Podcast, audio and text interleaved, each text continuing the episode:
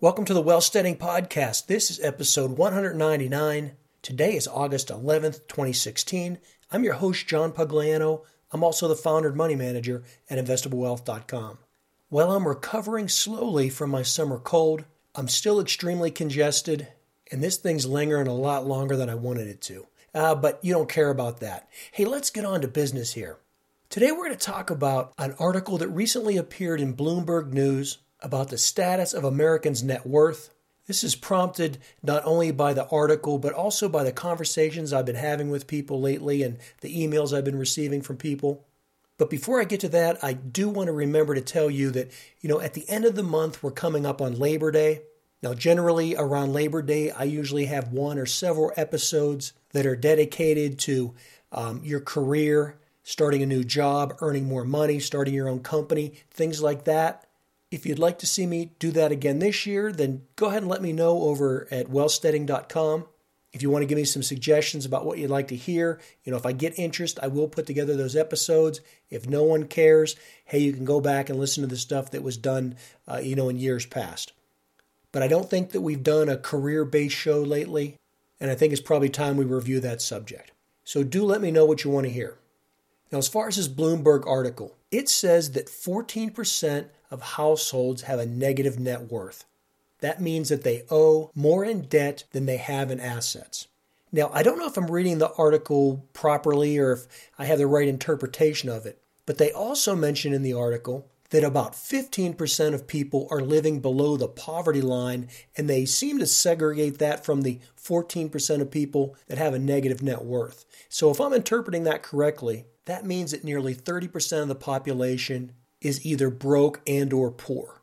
And I think I'm interpreting those numbers correctly because if you look at the amount of people they list, um, the combined poor people with the people with negative net worth would be right around uh, 100 million people, just shy of 100 million people. And if you assume there's about 320 million people in the US, 30% of that, yeah, that comes out to about 100 million. So they're including obviously adults and children in this figure to get to 100 million it's probably in the neighborhood, I would imagine, of maybe 25 or maybe 30 million households. But regardless of the fact of how they actually calculate this, I just want to run down the profiles that they talk about and how indebted people are. So, according to the Bloomberg article, they say that people with negative net worth, this would be people that owe more in debt than they own in real assets, that that person would be an average age of 43 years old that have an income of $39,000, and 43% of them would have a college degree. Now, that's a lot older than I expected. I would have thought more like maybe 35 years old. But they're claiming, you know, people that are 43 years old, making about $40,000 in income, and roughly, you know, 40, 43% of them have college degrees. And so at that age, that would mean that this typical person that has a negative net worth has probably been working for about 20 years, and they have nothing saved up, and they're only about 25 years from retirement. So that's obviously not a good situation. Another bad fact that we learn about these people is that the majority of that debt is not associated with a mortgage or home ownership. Of that group that has a negative net worth, only 19% of them have a mortgage. So that means the vast majority, over 80% of them, are renters. And so that major amount of debt that they have consists primarily of credit card debt and student loan debt. Now, I think you can extrapolate from that number the reason that we see such low numbers in overall um, housing ownership and household formation. I don't think it's because people don't want to own a home. I think it's because most people are saddled with so much debt, they just can't qualify for a mortgage. And even if they could, the cost of owning a home would take up 30, 35, maybe 40% of their take home pay, and they're already living paycheck to paycheck just trying to cover the rent. So, this large burden of unsecured debt, credit card debt, student loan debt, that's all dead money. It's not an investment in an appreciating asset like a house in a good neighborhood would be, nor is it even something that's, you know, tangible that they could sell. You know, if you have student loan debt, it's not like you can take your degree and go down to the pawn shop and hawk it. It's just dead money. And since the average income of these people at age 40 is only $39,000, I think it's fairly obvious that the college degrees that they have, remember, 43% of them have a college degree, well, they apparently aren't getting very much bang for their buck there. I doubt that these are a lot of medical students. This Bloomberg article goes on to, to break down the people with a negative net worth into three categories. And they're pretty much split up about 30% a piece, so they're, they're equal in numbers. So about a third of these people have debt of at least $12,500. Most of that's credit card debt. The middle third owes between $12,500 and $47,500. So the people in that middle 30% category, many of them not only have negative debt, but their debt exceeds their annual income. And then the final third, they obviously have debt in excess of $47,500. Now, a lot of that debt is dominated by student loans, and I'm sure a portion of that would be for professionals that are getting advanced degrees. But according to the statistic, not many of them because the article mentioned that about 12% of people with negative net worth have a graduate degree. So 12, 12.5%, that would account for approximately half of that 30% of that, that last group that owed, you know, in excess of basically $50,000. So here's some points that I wanted to, to sift out of this article. As I mentioned before, you pretty much have about 30% of the population that's either living below the poverty line or have negative net worth. So essentially, they're either poor or broke. And in probably half or more of those people that have a negative net worth, they owe upwards of a year's pay or more in pretty much unsecured debt, things like credit card debt or student loan debt, which aren't appreciating assets. This is bad news for people in this situation because they're finding themselves in their 40s, being in the workforce for two decades, and only being, you know, a couple decades away from retirement and they have no assets. Now, from an overall, you know, macroeconomic standpoint, the economy is still chugging along. I mean, we are barely growing. If you look at the, the latest uh, real GDP report that came out for the first half of the year, the economy is growing at about 1%. But what's really keeping things afloat at this point is that these people are paying their rent, and so that's keeping real estate prices up. And then a real positive thing for the banks is that although these people are so heavily indebted with credit card debt, they're at least making their payments. In fact, the delinquency rate on credit card debt has fallen to the lowest levels that we've seen since the boom days of the dot com bubble back in 1999. So that's really good news for the banks and for the general economy. Although these people are getting by and they're living paycheck to paycheck, they're paying their rent and they're paying their credit card debt. Now, if we have some kind of shock to the system, think back to around 2005 when Hurricane Katrina hit and gas prices on the East Coast, particularly in the Southeast, oh, I don't know, I think they shot up to something like $4 a gallon just overnight because of the refineries and the pipelines that were scuttled during Hurricane Katrina. That was a major shock to the system. And back then, people that were living paycheck to paycheck that's when they started to default on their credit card bills. They started to, to default on their mortgages. And then it was just a couple, two and a half years later that we hit the full brunt of the housing bubble and the economy blowing up. So, with real GDP growth for the first half of this year at only about 1%, and you can argue that number, there's some questions as to how much a drawdown in inventories had to do with that number, and you can argue that maybe we're actually at 2%. But either way, 2% GDP growth is not stellar. And we have a large percentage of our population that are living paycheck to paycheck. So any little ripple in the system could cause people to go into default. The other thing that was striking about this Bloomberg article, and it wasn't something they dwelt on, but as I looked at that and I read the numbers, they put a big emphasis on the people with a negative net worth. But what really surprised me and what I find even more alarming and depressing is the statistics or the profile of people with a positive net worth.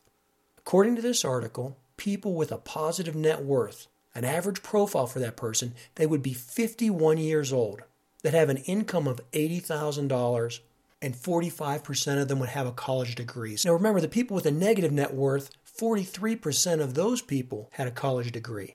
So, based on these statistics, you can almost look at that and say, well, whether you have a college degree or not is almost not relevant to whether you have a net worth or how much income you earn.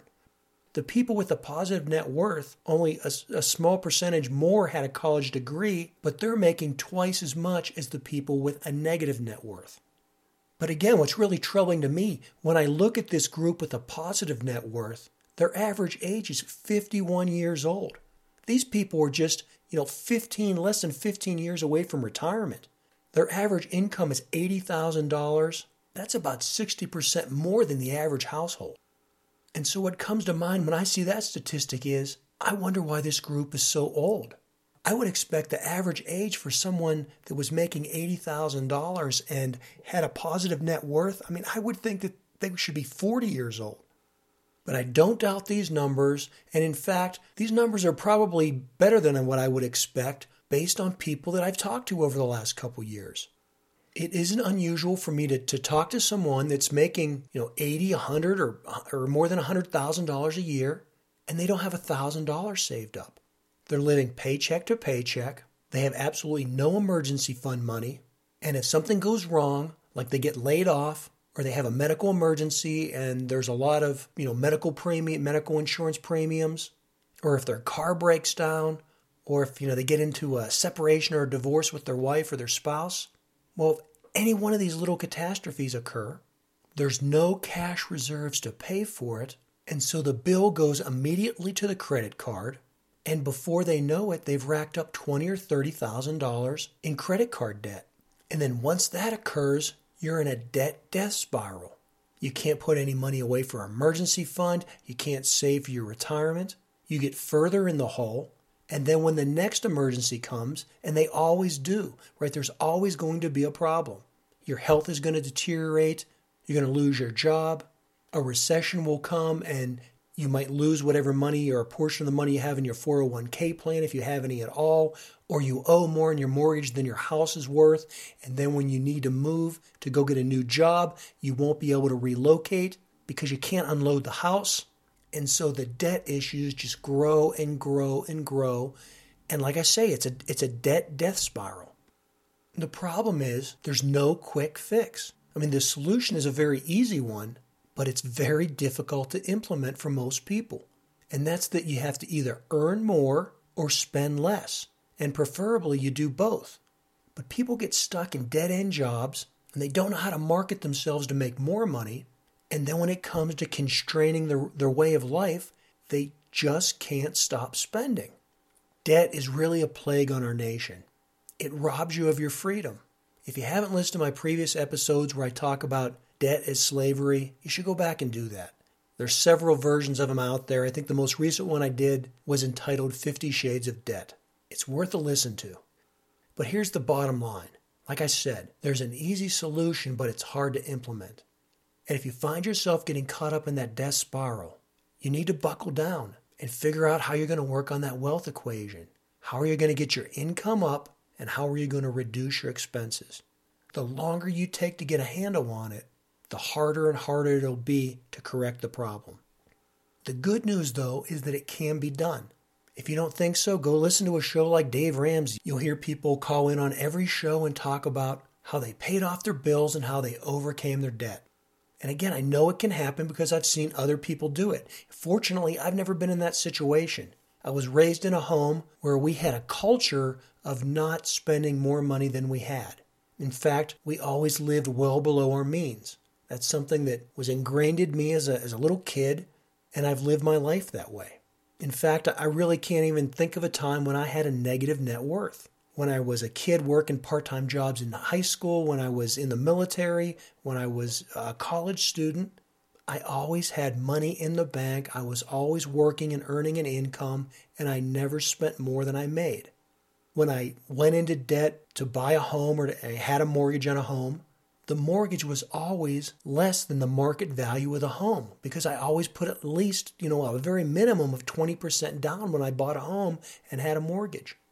And that doesn't mean that I got lucky and I had a big income. What it means is when I had a small income, I either rented or I bought a proportionately small home. I didn't get the biggest house that I could qualify for a mortgage.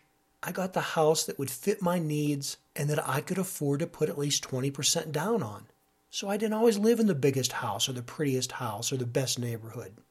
But that kind of frugal lifestyle has paid dividends for me, and it'll pay dividends for you too. And this message really needs to go out to the younger community. You know, if you're already saddled with debt and you're 50 or 60 years old, you got a tough row to hoe and there's not much you can do about it. You just got to really buckle down. But if you're younger, if you're still in high school or still in college or just a young adult that's starting your working career, well, you can do something about it. Don't let yourself get saddled down with a lot of unproductive student loans. Don't buy things that you can't afford or that you don't have cash to pay for. Trust an old man on this. If you're frugal with your money now, when you're young, and you learn how to make that money work for you, then you'll find that you can have an amazing and fulfilling lifestyle. You may not have everything you want, but you'll have a great deal of freedom. And let me tell you, that's one of the best things that money can buy. And again, the positive note on this is I know you can do it. You know, I was just uh, got a, a, text message a, a week or so ago from one of my clients. In fact, let me give a shout out to my friend Jeff. Now, Jeff is someone that got a little bit overextended. He's a small business owner, and he might have bit off a little more than they can chew over the years with personal expenditures and, and you know business expenditures. But he buckled down, and over the last year and a half, he's paid off $100,000 in debt. Think about that. 18 months, 100K. Now, he was able to do that again because he, he's a, a, a business owner, he's self employed, he was able to work a little harder, work smarter, and allocate his resources and his cash flow to pay off that previous debt. That's amazing. You know, congratulations, Jeff.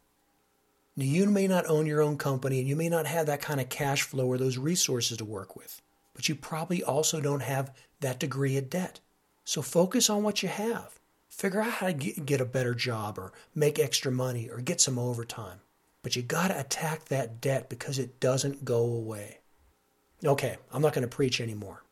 And I want you to know that my message isn't one of criticism, but of encouragement. You have the capability to get out of debt. So go out and make it happen. Well, that'll wrap up this episode. I've got a stack of listener questions that I need to get to. Now that I'm getting over this cold and my voice is more reliable, I'll try to get some more content out. So thanks for joining me today. I look forward to seeing you in the next episode. So until then, this is John Pugliano wishing you the very best of returns.